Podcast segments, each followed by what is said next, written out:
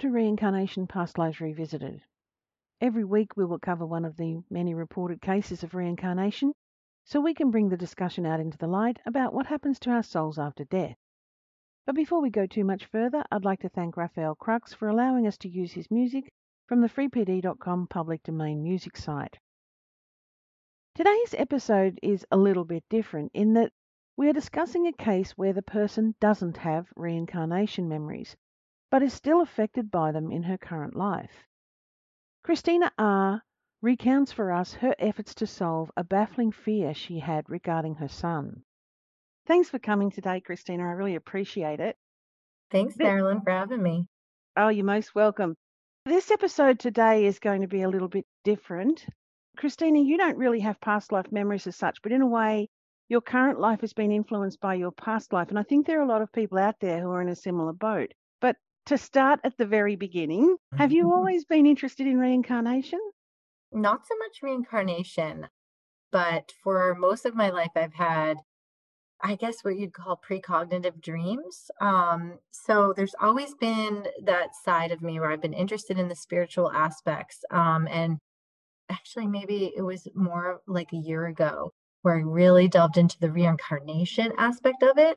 And it was kind of a synchronicity actually that brought me to that. I um I'm not sure if you know of the comedian Chelsea Handler in the United States, but I follow her on Instagram and she had a post and she was holding up a book by Laura Lynne Jackson, who's a very well known medium in the United States. And she had written a book about signs from past loved ones. I can't remember the exact name of her book. And I was just, you know, scrolling Instagram and it caught my eye.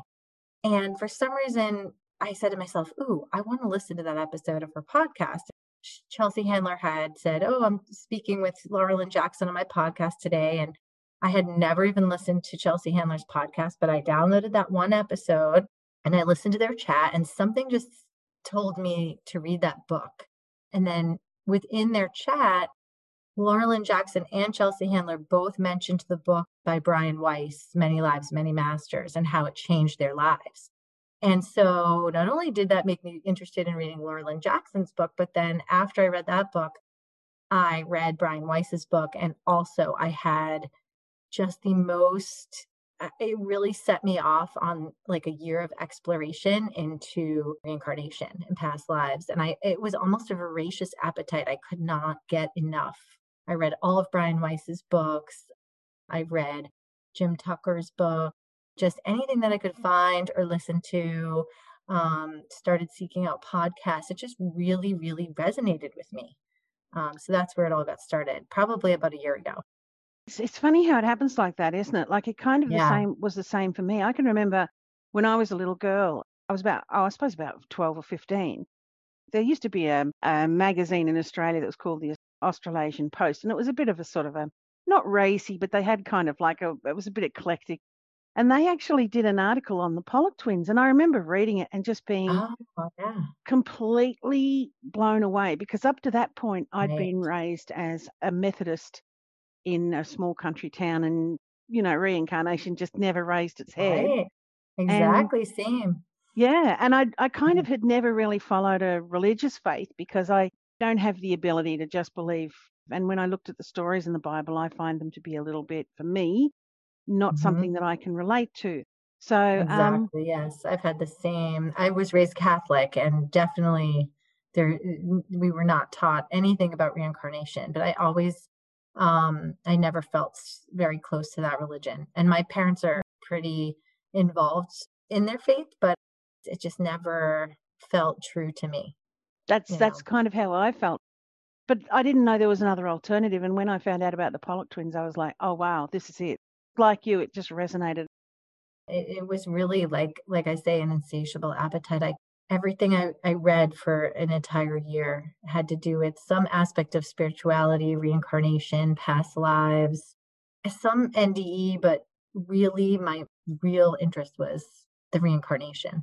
Well, to me, NDEs and reincarnation are kind of tied together. I mean, if you think about an NDE, it's the start Absolutely. of the whole cycle. Yeah, I know exactly what you mean. So you and I then met because of the podcast, because I started the That's podcast right. and you sent me an email saying how much you enjoyed Yeah. it. Thank you so much for that. And I really appreciate that. It's really lovely when people just touch base and let me know I'm doing it right. So that's good. You were also um, saying that at the time, and this is why I'm sort of so interesting because it's sort of almost unfolded over the course of us knowing each other. At the Mhm. time, you mentioned that you had had a sense of uh, phobia about your son that you felt might have happened in a past life, but you weren't really sure why you had this fear. I did, yes. So, um, so my son, who's turning five this week, and I know this is very strange to say, it actually took a lot for me to even admit this out loud to my husband or to anyone else for that matter, that I've always had this illogical sense of anxiety around my son. And now I have two children. I have an, an older daughter who's six and my son who's turning five. And I never had that sense of fear about my daughter um, that I have with my son. And I would say I've always had it, but I had had this anxiety that I was going to lose him somehow. And I knew it was illogical and came from nowhere. Um, I had always had it. But I happened to watch a video. Um, there is a, an Olympic skier. I don't know if you're familiar with him, named Bode Miller. And he and his wife tragically lost a young daughter to drowning. I think she was, you know, 18 months or two years old or around that age. Um, and it was just like a freak accident. She wandered into the pool. And I watched an interview with them on the Today Show, and it really triggered something in me, um, Marilyn. I, I really, for, I can't even explain it, but it was like the fear of my son around water was so intense that I almost actually fired a babysitter because she took my children to a pool without asking me first. And I know they were completely safe and that she was watching them the entire time. It was like her fiance's parents' pool, and it was just them in the pool. And I know they were completely, and they had the best day. They were so happy. But I was so fearful of him around the water to the point where I was talking about it constantly with my husband. And he was like, you know, relax. What is your fear here? And we actually got into arguments about it. You know, we were in a vacation home once and the kitchen door led out to the pool. And I just wanted that door locked constantly because I was so afraid that he was going to wander over to that pool, ever, especially ever since hearing that um, story on the Today Show. And, you know, this fear was always in the back of my mind. And so th- this happened when he was around three years old. And like I would say the summer when he was three years old. And then leading into the fall and the winter, there was one moment I think I mentioned to you. I remember distinctly that it wasn't summertime, it was like wintertime. It wasn't a time that we had been in a pool, near a pool, talking about a pool. Um, but he woke up in the morning and, you know, we, we were changing his clothes and he said to me, Mummy, I had a dream that I was under the water, but I wasn't little, I was big, and I was deep down under the water and I was really scared. And my heart just absolutely, I just felt this like adrenaline rush of, a feeling that there is something to this, you know, like, why do I have this fear? He has never before or even since ever told me of his dream, ever. And I tried pressing him more on it, and he didn't give me any other information really. He just, you know, that was all he really said. But the, the thing that really struck me was when he said, I wasn't little, I was big, and I was deep under the water. And I'm, that was when I started, and it was all around the time I was having this kind of spiritual awakening where I was learning more about reincarnation and past lives. And that was when I said to myself, I wonder if there's something to this fear that I have. And why would he have that dream? You know, like really it was the winter time. We weren't anywhere near the pool. And I even I mentioned it to my husband and he even thought it was a little freaky. He's like, "Ooh." And at the time, Marilyn, I thought because I had grown up kind of having these dreams as I mentioned like, you know, I would have dreams where a grandmother who had passed would tell me something and it would happen. And so I kept thinking that this fear was something that was going to happen to him. And so that was what was making me so anxious. And, you know, so I I told my husband about it and I said, "Oh my god, I he's never to be alone near a pool or a body of water." Like it was just such a huge fear for me. Um, and but it was around the time that I was learning more about reincarnation. And then one day it occurred to me like maybe this is something that has happened in the past and not something that is going to happen in the future. And it's crazy because if I had not listened to that episode of the Chelsea Handler podcast and found Brian Weiss's book and started learning all of this, I probably wouldn't even have ever thought that perhaps it could be something from the past. And I started to really want to get my own past life regression. And then COVID happened. So it mm-hmm. really wasn't something that was easy to do at the time. I didn't feel comfortable doing it, you know, over Zoom or, you know, remotely. It was it was really something that if I did it, I, I would want to do it in person. So then that is where a couple of the audiobooks that I listened to during this time were written by a woman named Lois Wetzel and she lives in the United States. And she has a couple of books uh, about the Akashic records, and she does past like readings for people. And her audiobooks were very fascinating because it was the transcriptions of her readings with individuals, and sometimes afterwards she would give some context, like a um, an email or a message she received after the reading from the person, explaining the ways in which her reading matched up with either their fears or their, you know, physical ailments or people in their lives. And it was just fascinating to me. So, of course, I looked her up and, you know, over the summer, I kept going to her website and thinking, oh, should I do this? Should I get a reading done by her? I'm really curious. Like the curiosity was killing me. And I, I reached out to her over the summer and she told me she had a two month waiting list for the reading you know, then I was like, I don't know. What if it's a scam? You know, I was getting nervous about it. But finally, the curiosity got the better of me. I said, you know what? I can't get this out of my mind. I cannot stop reading and, you know, listening to things about reincarnation. I just, I'm just so curious. So finally, I did sign up to get the reading.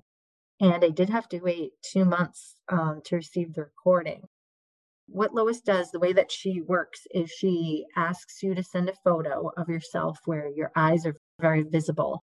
And she connects, she says, with your image and with your eyes. In that way, in a meditative state, she can kind of read your Akashic record. And um, she goes back to a few past lives and she'll send you the recording of what you saw.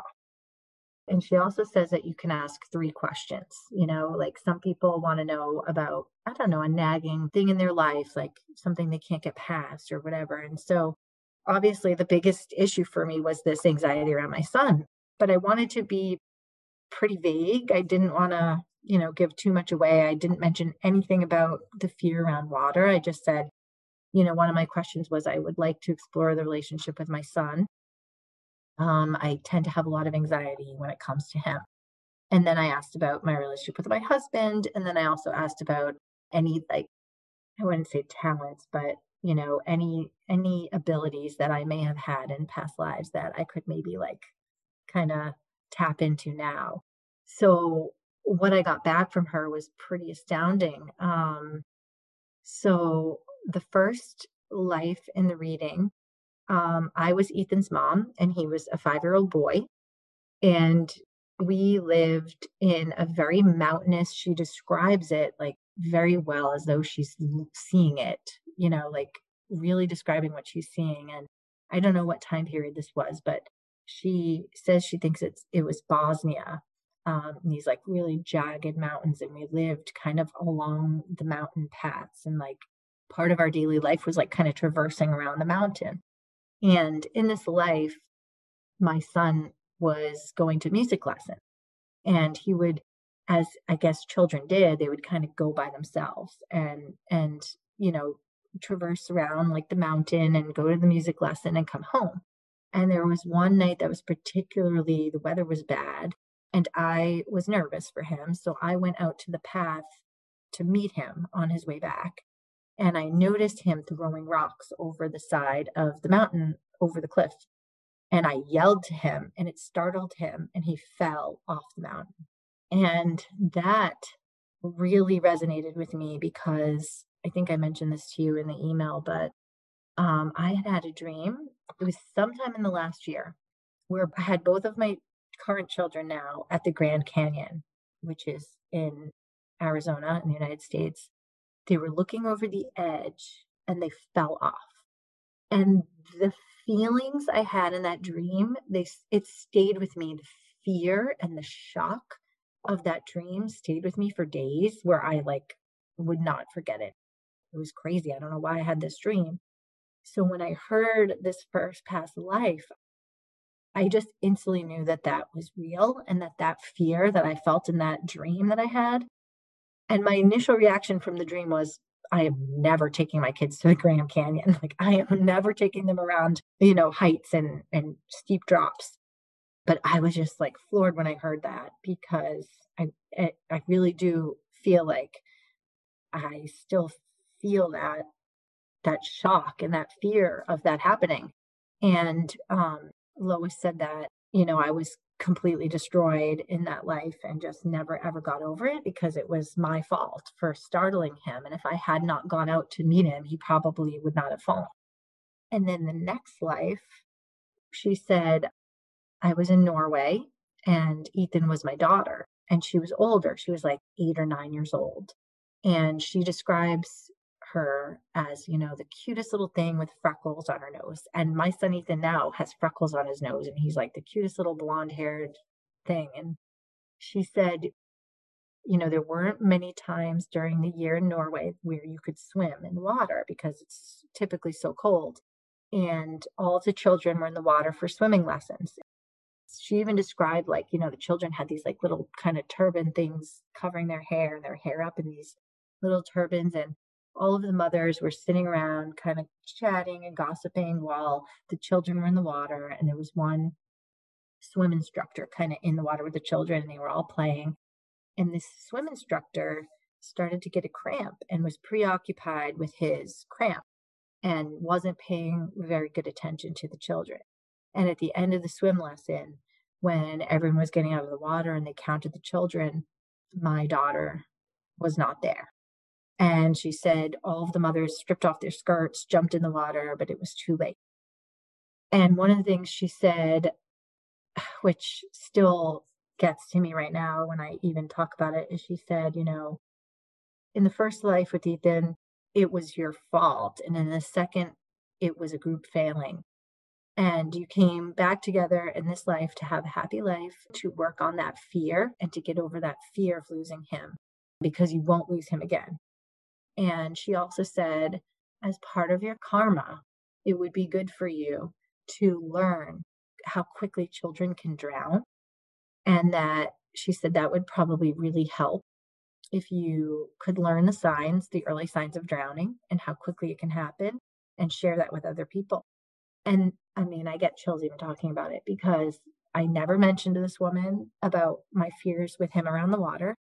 And not only that, I did learn about, I learned a lot about children drowning. Like, not only did I watch this video, you know, with this family that kind of triggered this fear, but I had also done a lot of research and was telling my husband, like, he didn't understand how quickly it could happen. Um, I, I watched a video with another family who tragically lost their son and they were in a vacation home and the mother split a brownie with him and she still had the brownie in her mouth when she went outside and found him in the pool and it was too late. And that's how quickly she said, I still had that. And so these were things that I would tell my friends and I would tell my babysitter. When she said that, I mean, there was no doubt in my mind that that was real um, and that that is where it all came from for me. Ever since receiving that recording, and, and there were other past lives there too, like, you know, things with my husband and other things that resonated with me, which were very interesting. But ever since hearing that recording, I'll tell you, my anxiety has completely dissipated. Even my voracious appetite to like read everything I can about past lives has even calmed down a bit too. You know, like I almost feel like all of that was preparing me and leading me to to figure out that this is really not something that's going to happen, but it's something that happened and that I can release that fear. I think the ability to face the fears that you've had in a past life for different things can change your whole mindset on it, which was partly why I think I wanted to do this interview with you because I want people to keep it in the back of their heads that if they have something in their life that's debilitating them because of fear or whatever, maybe they should look at looking at the past because I think there's a lot of people out there too who have chronic pain and things like that that I think Yeah. can quite possibly be related to something that they're actually bringing forth from another life. Those stories are amazing. Uh, you know, when I hear things like that uh, about people that have had mysterious neck pain or the shoulder pain, and then they have a regression and they can relate it to something that happened in their past life. I mean, that's just, It's amazing, isn't it? it boggles the mind. It, Incredible. it does, but I I think it's something that we kind of need to look at and look at more more openly and honestly. I think if we can change the mindset of um, medical healers as well, there are cases where they try absolutely everything and it still doesn't work and they don't know why. And I think Yeah, in they that, should be referred to a hypnotherapist. Absolutely. yeah, because I think look at it this way, it can't hurt and it might actually Right. help, you know? Right. So, Yeah, who knows what you will find. I feel a little guilty that I didn't have the regression myself. Um, but I'll tell you, I wasn't expecting it to resonate like that. I thought, well, we'll see if any of this makes sense. I just wanted to, you know, I was just so curious, but I just couldn't believe how spot on it was. So it makes me really excited to one day have my own regression. I do want to do that and delve deeper. Not that I really want to relive those experiences, but I am very, very curious to do a real regression one day. You might find actually that you don't actually live those lives. You might end up living the other lives that you, I think you, yeah, because you've actually kind of done the work on that life in a sense. It's interesting right. to me that you've actually shared three lifetimes with your son too. I agree with you. I think that this one round is a healing one.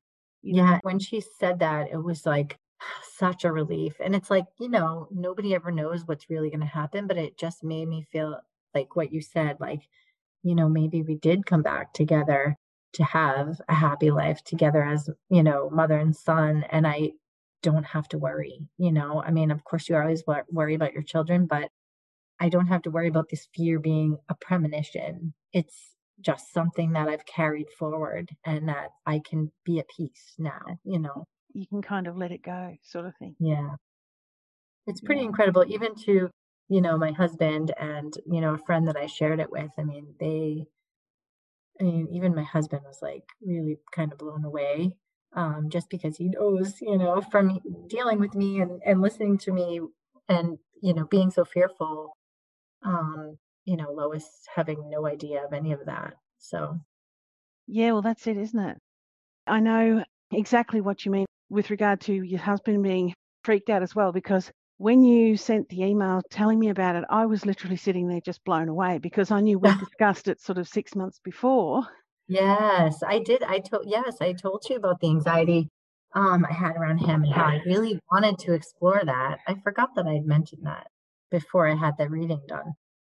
Yeah. Yeah, so I mean, for me, it was kind of like unfolding as it came along, and I was like, wow, that's amazing. Yeah, You know, it's it's really, crazy. And, you know, I can remember having memories when I was a child that I knew weren't my memories. And I actually distinctly remember asking my best friend, who I'd been friends with since we were four years old. I remember we were walking around the block in our neighborhood once, and I said, Do you ever have memories that you know are not your memories? And she had no idea what I was talking about. And I couldn't explain what I meant. You know, I would just get these flashes of things that I knew were not from my life with my parents. Um, and now, you know, they're totally gone now, but I I do remember some of them and I remember those feelings. And, you know, I was probably six or seven and I know a lot of times they're gone by then, but it's just amazing that I really do think if more parents recognized it, you know, like I had no frame of reference for for this type of stuff. So had I not read all these books, I would never have thought that when my son had the dream or anything. I'm just kind of grateful that I went through that kind of awakening at the exact same time I was going through dealing with these feelings, you know? one of the things that I think I mentioned it to you in an email that the reason why I want to do the podcast is I want people to be more aware when you're talking in the forum. People will say, Oh, yeah, my son said, you know, when I was big, I used to be a truck driver, whatever. And they never go any further with it. And I find that Right. so frustrating because you know there's there's all this wealth of information out there that we're not picking up, and I think Yeah. people don't do it because of fear or because they're not sure why it's happening or whatever. But it's not something to be afraid of. It's just life. This is just the way it works. Right. And I think some with some children, it's obviously more vivid and more detailed. I mean, I've actually like tried to kind of prod um, a little bit about those memories. I never got anything else out of him other than that one, you know, time he told me about the dream. I've always felt that reincarnation is connected to emotion. It seems to me to Mhm. be that we- we are down here actually to experience emotion. Yeah, and I've heard somewhere, I don't remember where I heard this, but that, you know, Earth is the kind of the emotional plane for our souls to experience the emotion. I think that's absolutely accurate. I think when you look at life, I'm not sure for everyone, but I've had times in my life where I've gone through great hardship and people mm-hmm. sort of go, oh, you know, why me? You know, I hate this. Why do I have to go through this? But in actual fact, I've found that the times when I have grown the most emotionally and perhaps spiritually is when I've gone through those times of hardship and come out the other side. I don't think we're down here to suffer. I think we're down here to experience. To experience and learn certain lessons. And from all of the reading that I've done over the past year, it has given me such perspective on when people go through hard times, like you're saying, because um, you get the sense that it's for a purpose and sometimes you you need to get through that in order to learn something that you haven't learned. And you know i know it's hard to find purpose in a lot of tragedies so it's hard for people i'm sure who are going through something like that to feel that at that moment but i think you're right i think it, it's all to teach us you know a lesson that we agreed to learn when we came into this life Yeah, I've had to change my views a lot since starting this podcast. When I first started it, mm-hmm. I was determined that it was not going to be something that was a spiritual process, that there was going to be no spirituality connected to it because to me it was just a natural function of life and it's just all part of it. And I still believe that. But I cannot deny, which actually brings me up to the next bit, I cannot mm-hmm. deny that there are aspects around it that involve presentience and knowing things that we couldn't possibly know and that whether you like it or not are connected to what we would call spirituality today. So, for example, when you and I first talked about you weren't sure what to do or whether to have a regression, and I said, oh, perhaps try guided meditations first to see if you can actually get into a meditative state. And uh, we both actually had something really interesting happen, but uh, I'd love for you to relate yours because it's just mind blowing. I thought it was trippy. meditation is something I've always, always wanted to um, explore and have as a practice in my life. And before I had children, I did a meditation class through Yoga Studio. But then, you know, I don't know, you have kids and your babies and you're working and everything gets so crazy. And now I feel like my kids are at a, an age where I can focus more on myself. And when you suggested that, I said, you know, I'm so interested in all of this and I'm so connected to this part of me now and I'm going through this spiritual awakening and like the last missing piece that I am not doing here is meditating and and really quieting my mind and and doing that. So after our conversation I did try it. Are you familiar with Eben Alexander? He wrote Proof of Heaven um and he had a pretty famous NDE. He was a, a neuroscientist um I don't know if he was a surgeon, neurosurgeon, but he is like the co-creator of this uh, meditation app called Sacred Acoustics, and I found it really helpful. It's like a brainwave entrainment type of meditation music, which helps you get like deep into like theta and alpha brainwaves, and they're about 20 to 30 minutes. And I started to really, really try to do it on a regular basis, like right after the kids go to bed you know, go up to my third floor space, um, meditate. And first of all, when I started doing it, I noticed that my dreams just became so much more vivid and and just so much more involved. And I started writing them down in a dream journal. I started the dream journal a little before I started meditating, but they when I started meditating, the dreams were just very, very vivid. Um, but yeah, in one meditation I had, an image, and, and this is going to sound really strange, but I had a, a fleeting image of um, a man. And I have to say, I think he was from like Myanmar. And I, I don't know why I know that, but I do. And I get the sense that I, I know this man. And I've also had dreams of Myanmar and had to wake up and I knew it was Myanmar and I had to Google Myanmar, not knowing exactly where it even was. And when I saw the photos on Google Images that came up, I'm like, yes, that was what was in my dream. So I feel like there is some connection there. And it was like a fleeting image um, in my meditation and gone. And I, I would love to explore that more one day. Um, and then I had a pretty crazy experience also during the time where I was very regular with my meditation. I've kind of come off of that right now. I'm, I'm off the wagon a little bit. But um, I had two days in a row, I had a dream. And it was almost not even a dream because I almost felt like I was awake, like a waking dream, where I had this vision of a police car in front of my house. And because I had it two days in a row, and it was actually the second day, it was so confusing to me that when I woke up, I thought, wait, did that really happen? Or was that a dream? Like it was very, very confusing. And so much so that I texted my husband, who's already on his way to work, and I said, I had two dreams two nights in a row that there was a police car parked in front of our house. And he's like, Oh, that's weird, you know? Now, this was on a Monday that I sent him this text. And on Wednesday morning, I was just settling into work from home. It was 8 a.m. and my doorbell rang. And I ran down the stairs. I thought it was a friend of mine who had to drop something off. So I just kind of pulled open the door and there was a police officer at my door and a police car in front of my house and i had just this like crazy moment where i had this like like an adrenaline rush of like oh my god this is really happening right now um and think it wasn't like an emergency there was a you know a child that was found wandering in the neighborhood and they were trying to identify you know whose house he was and who he was but i was so like i just I don't know. I was so blown away by this. I called my husband and I didn't remember that I had sent him a text. I thought I just told him about this vision. He goes, Oh no, I have the text right here. You sent it to me on Monday morning and he like sent me a screenshot of it. I was like, Oh my God, all right, I have proof that I had this vision of this. And you know, I've been living here for 11 years and I've never had a police officer ring my doorbell ever. Not, not something that happens on, on a regular basis.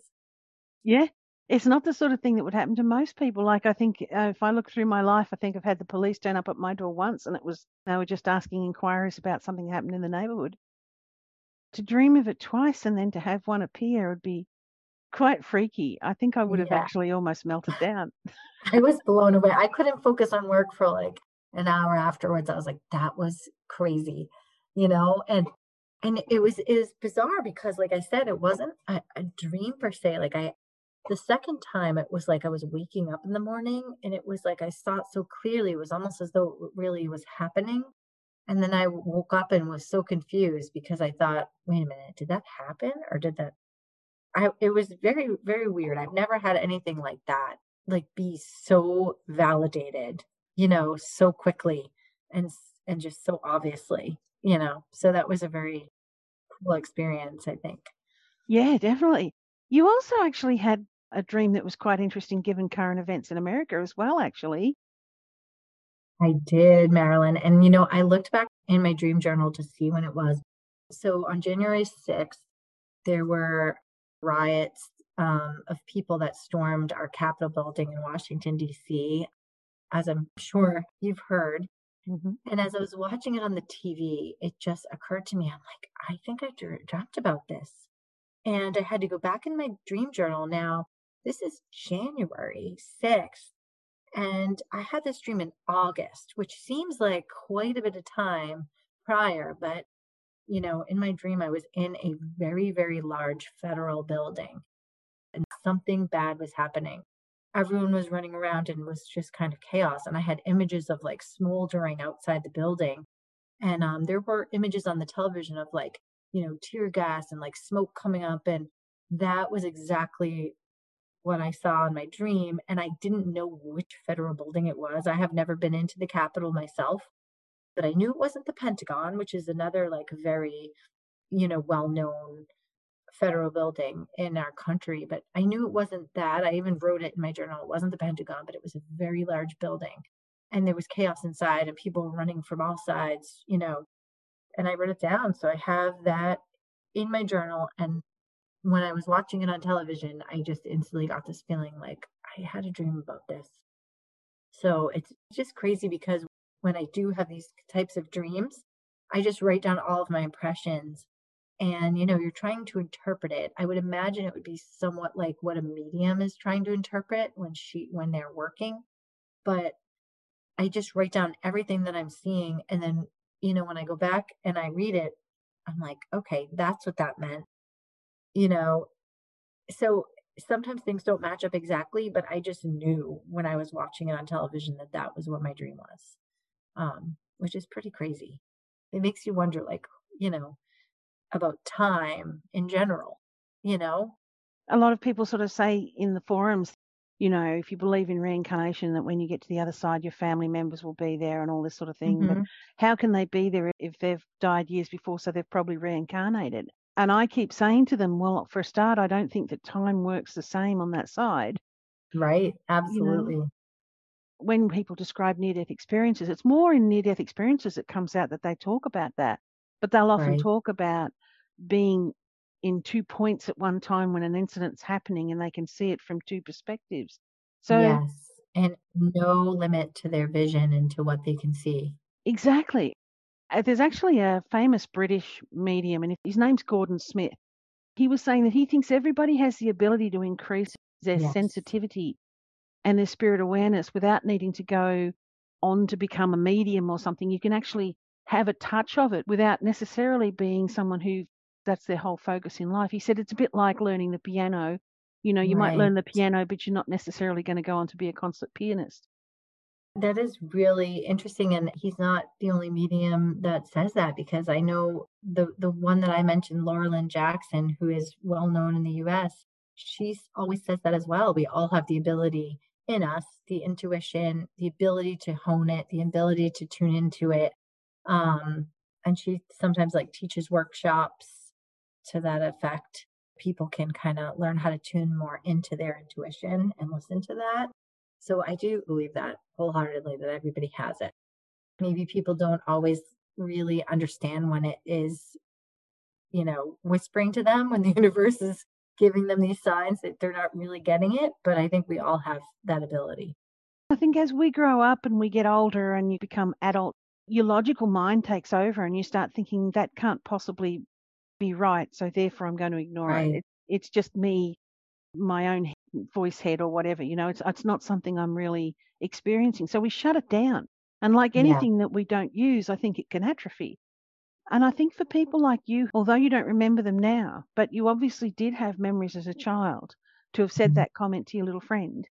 I think that some people are naturally born with a higher degree of sensitivity about that sort of thing, and it may, maybe Yeah. helps them tune in more, which is why you're picking up things that probably I wouldn't because I'm I've obviously atrophied mine to death.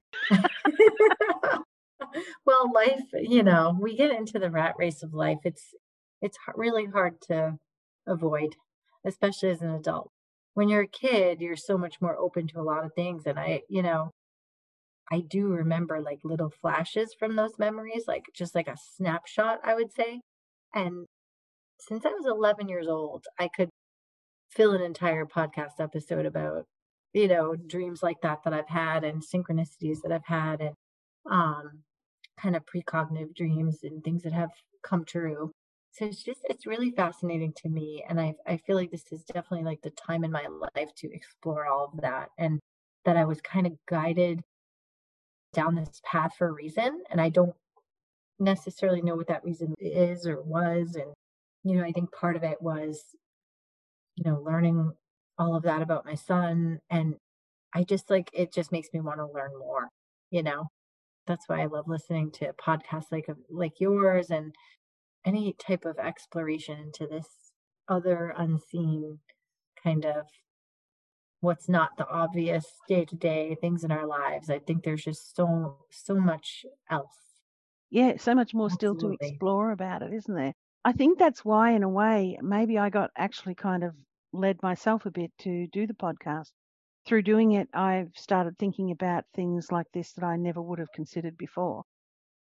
I've got no memories of my past lives. I've never had any kind of precognitive things or never had anything sort of freaky, never seen ghosts or anything. Yeah, It's just, yeah. I've just lived the most straight, boring life you can live. Well, But uh, not anymore, because look, you you're answering a calling right now, you know? Well, I wonder that when we were talking about meditations, I thought, well, maybe I should try and do self guided meditation to do my own regression. And as I Mhm. mentioned, I actually had something happen that freaked me out at the time. And that was when I I went to do a self guided meditation and I was thinking along the lines of, oh, hopefully I'll see something about a past life. That didn't happen. But as I was just getting deeper and deeper and deeper into it, there was just this moment where I lost someone that I loved a long time ago. He was just a friend, but he was someone that I really loved. And I've carried him with me all my life, but I've always been Right. very sad and I've grieved the fact that he he died very young. He died when he was 20. That's sorry, I'm sorry to hear that. Yeah, he was lovely. He was actually a patient. I used to work at a hospital. And Oh, um he was a lovely guy and he just embraced life completely. So when he died, I felt that it was it was like a double tragedy because not only did I lose him, but uh, and the world lost him, but yeah. He didn't get the chance to fulfill his full potential. But as I was going under in, into the meditation, I could feel him, and I and I even in my head I said, "Oh, you're here. I can feel you. I, you know, you're here." And um, I'm getting chills. That's so great. I love that. yeah, my eyes were closed. It was like he was on one side of a curtain, I was on the other, but I could feel him. It was so Wow. real, and And you can't just deny that, you no, know? And I've heard a lot of mediums say that, you know, we raise our vibration and they lower theirs so that they can communicate. So probably like you were getting pretty deep into your meditation. It was probably raising your vibration enough for him to be able to kind of get through to you. You know, he's probably always there, but able to feel that. That's incredible. Well, I think being someone who has been of a logical base, and that was why standard religion didn't appeal to me. I think the Yeah. trouble with being someone who is completely, truly logical is that you won't allow yourself to kind of explore that sort of thing because it's, you know, I think that's why so many doctors are completely closed off. Some of them Right. now are starting to realize it, but there are doctors out there who've had patients who've had near death experiences and they've basically shut that patient down when they've tried to mm-hmm. explain, I heard you saying this. They've kind of gone, I don't want to talk about it and just walked out. Oh, that's too bad because, you know, they're closing themselves off from a pretty amazing experience, you know? Yeah, well, that's that's the thing. I think that's partly why I'm, I'm doing the podcast is to get people talking about it and thinking about it. And if you do feel, uh, or if you're a person out there who does feel they want to explore their spirituality, but feels, oh, I, I wish I had that, I think you can, but you just have Yeah. to seek it out. And Yeah. Because as I said, it was so clear with George, and I've never had anything like that. And and I could feel it was Wow. interesting. I could I could feel him, but I could feel his love, and I could Wow. feel I felt a sense of relief. I felt a, a wave of relief off him, like thank God Yeah. I finally got through to you, kind of thing. Oh, that's so great. Oh, I yeah. love that. And have you still been doing it? Have you still been doing your meditations or No, I've been. like me, did you kind of fall off the wagon a little bit? I must confess, I actually fell off the wagon. It was partly because it got really busy, but I think it was also partly because it didn't frighten me, but it kind of overwhelmed me a little. And Yeah. I kind of then, uh, I think subconsciously backed away a little bit, but I'm ready now to come forward again. That's how I feel too. Yeah. I think this whole thing is a journey. If you decide to go on this path, you have to follow it at the pace you're ready to, but don't be afraid of it, kind of thing. Yeah, absolutely. I had the same kind of feeling after the police uh, the police car incident. I almost felt like, whoa, all right, that was a test and I passed the test, but like now I'm kind of freaked out by it a little bit, but not in like a fearful way, but I was just like, whoa, okay. you know, that happened. And I, I feel like I, it was like validation. But yeah, I don't know what it is. Like, it, it's not a conscious thing where I, I'm like afraid of, like, I mean, it wasn't like a fearful experience, but ever since then, I haven't had as much of a drive to to do the meditation anymore. It was almost like, whoa, all right, I now I, I should do it again. I there were so many benefits to it, not even just an experience like that. I mean, just stress relief in general. Um, it got a little addicting. I like I actually really would look forward to it. You know. Oh, that's interesting. I think it's very good for you. I think it's a very healthy thing to do, regardless of. Yeah, I can Yeah. imagine it must be really good for you. Um, you know, st- for stress relief, um, but also even they say like healing property, you know, the healing benefits of it, you know. Mm. Um, there's reports that, you know, if you have an ailment and you kind of like meditate on that part of your body healing and actually can facilitate your body healing from whatever it is. So I think there it is pretty powerful beyond just, you know, stress relief or relaxation, you know. But I think too for you, I mean, if you're feeling that feeling of you don't need to go any further with it, maybe you don't. Maybe you needed to have that experience with the with the Mhm. police officer as a see this is real, you can trust in it, believe it I think it it almost did feel like that, to be honest, because in having the dream journal, my husband bought me the journal, start journaling my dreams back in May. It was for Mother's Day, which in here is in May. He bought me that because these things would happen a lot. So his idea was like, you know, you should start writing them down so you can go back and reference it. One of the things that made him buy me the journal is when the COVID crisis hit. So you probably don't know who this person is because um, he's a governor of New York, and his name is Andrew Cuomo. Have you heard of him or seen him on the news at all? I have seen Oh, him on you have. We've Okay. we've had quite a lot of coverage because of uh, what's happened in America. I didn't know if he would make it to, you know, the world news, but this is so crazy. So back in like maybe February, right before this whole COVID crisis hit, I had this vivid dream that this man was all over the television. And I woke up, I wrote down his name, Andrew Cuomo, and I had to Google on my phone. Had never heard of this man before in my life. And I looked at my phone and I said, Andrew Cuomo, the governor of New York State? And I said to my husband, I'm like, I just had a vivid dream that this man, Andrew Cuomo, was all over the news. It's probably going to be some type of sex scandal. I said, remember this name. And in a couple months, if there's a big sex scandal, um, remember I told you his name. Okay. So never in my wildest dreams did I think we were going to have a pandemic. and at the time, Andrew Cuomo was like, you know, he was all over the news. And because New York State and New York City got hit so badly in the beginning.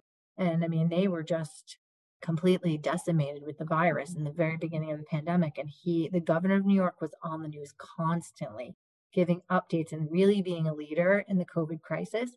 And when I tell you, I had never heard of this man ever before, never seen his picture. I looked at him on my phone. I said, Why would I dream about this guy? This makes no sense. And I just thought there was going to be some like sex scandal in the news about him. I wished so bad that I had written it down. And that so that's why when the pandemic hit and he was all over the news, and I said to my husband, like, do you remember when I had the dream about Andrew Cuomo? And I told and he was like, Oh my God, I do remember that. And he's like, Christina, you need to start writing this stuff down. So that's when he bought me the journal because it was almost like no one could believe me, like, unless I had written it down. Because why would I ever dream about this random governor of New York, you know? And then he, a month later, ended up all over the television, which was just, it's just bizarre. It is, isn't it? Um, That's amazing. It's crazy. Well, it'll be interesting to see where you go with it, actually. I hope we end up staying in touch. And thank you, Christina, for writing to me because you were my first pen pal. Actually, you were my first fan mail. oh, was I really? Yeah. Oh, well, so, I, really, I really appreciated your podcast, and I, I, it's so well done and well researched, and you do a really great job with it. And I really look forward to the stories every week. oh, thank you so much. I don't get them out weekly. I wish I could, but I'm hoping to one day. Well, I'm hoping I can end up sort of doing this as my main thing, but it's a bit of a pathway to get to that, but I'm getting there slowly. So it's just been amazing talking to you. Thank you so much for talking to me. Thank you so much.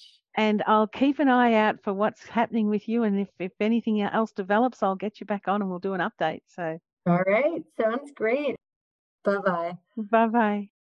So, for anyone who might have been wondering about the Laura Lynn Jackson book that Christina spoke of at the start of the episode, Laura has written two books. The first one is called Signs the Secret Language of the Universe, but I suspect the one that Christina was thinking of was called The Light Between Us, which discusses recognizing messages from loved ones who've passed.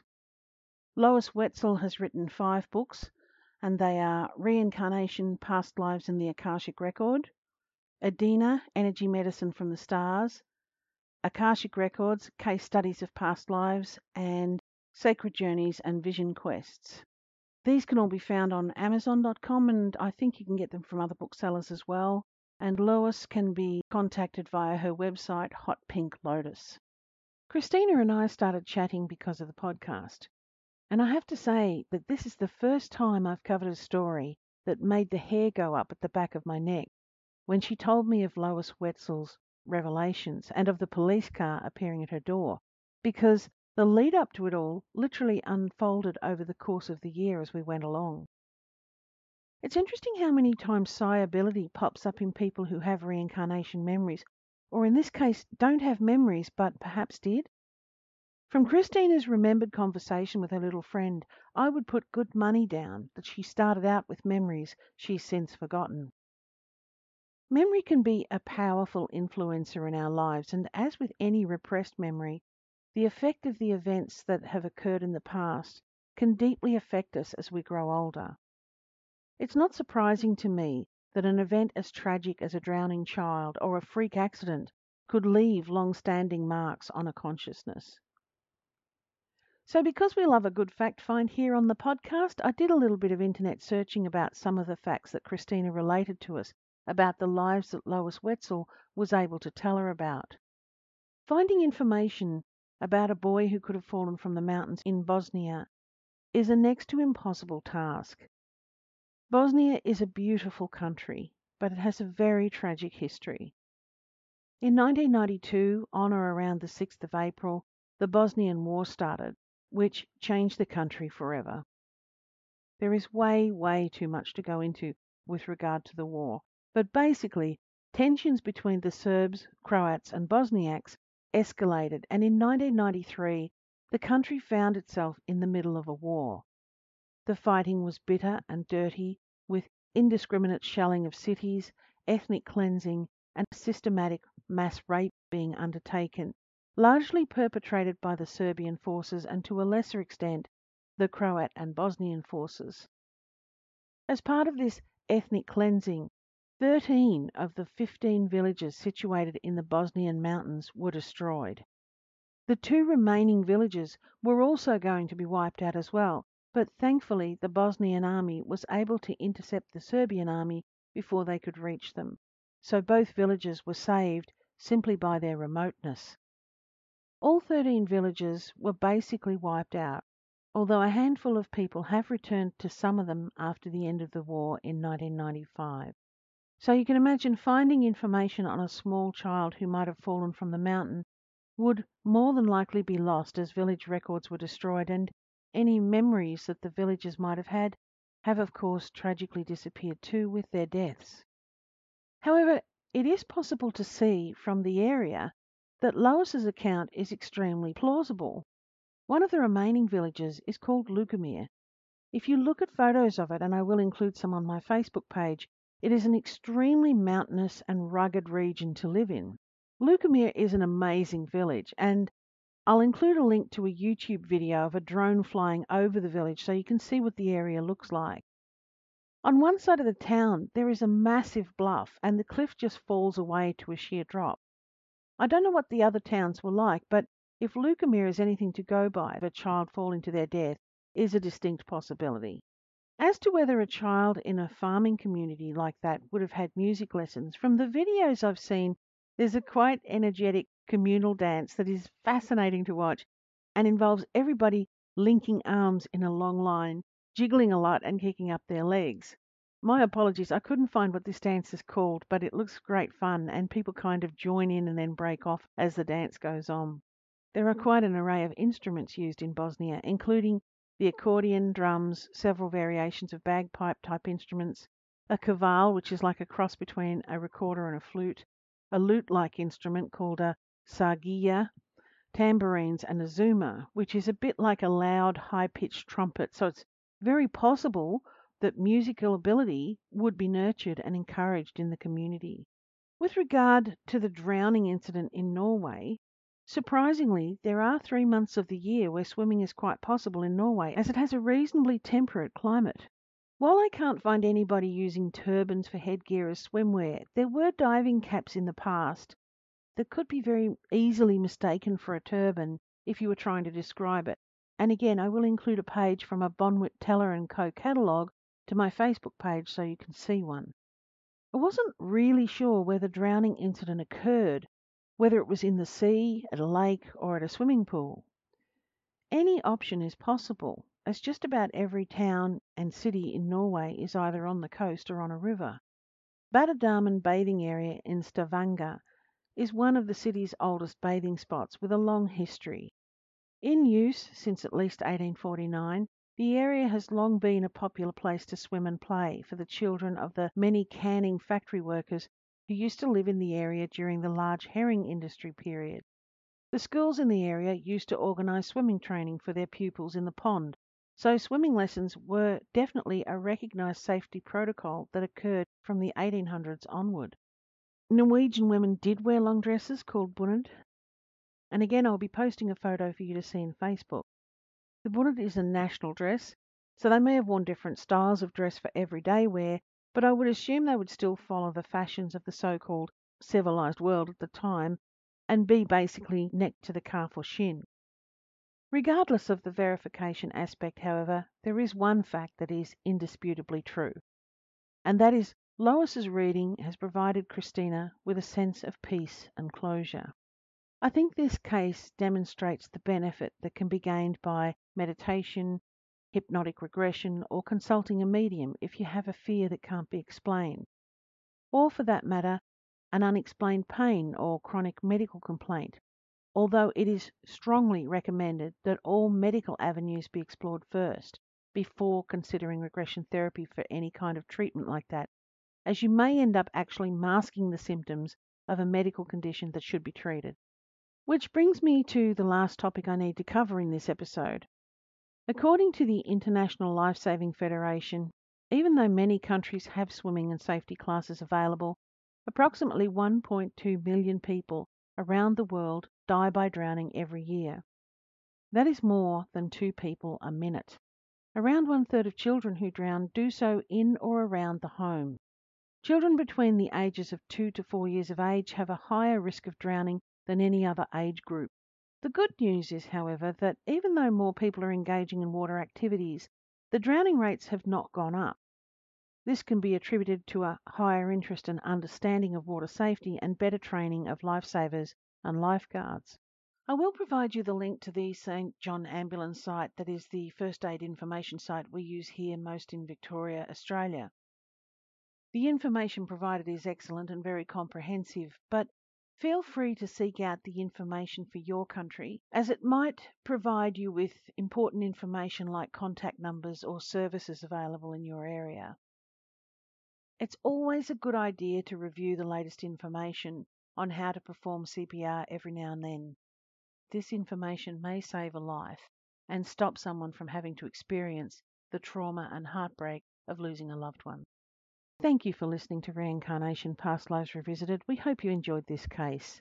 If you have any interesting stories about reincarnation, or if you can relate your own past life experiences, I'd love to hear about them, and I can be contacted through my email at reincarnationplr at gmail.com or via my Facebook page called Reincarnation Past Lives Revisited.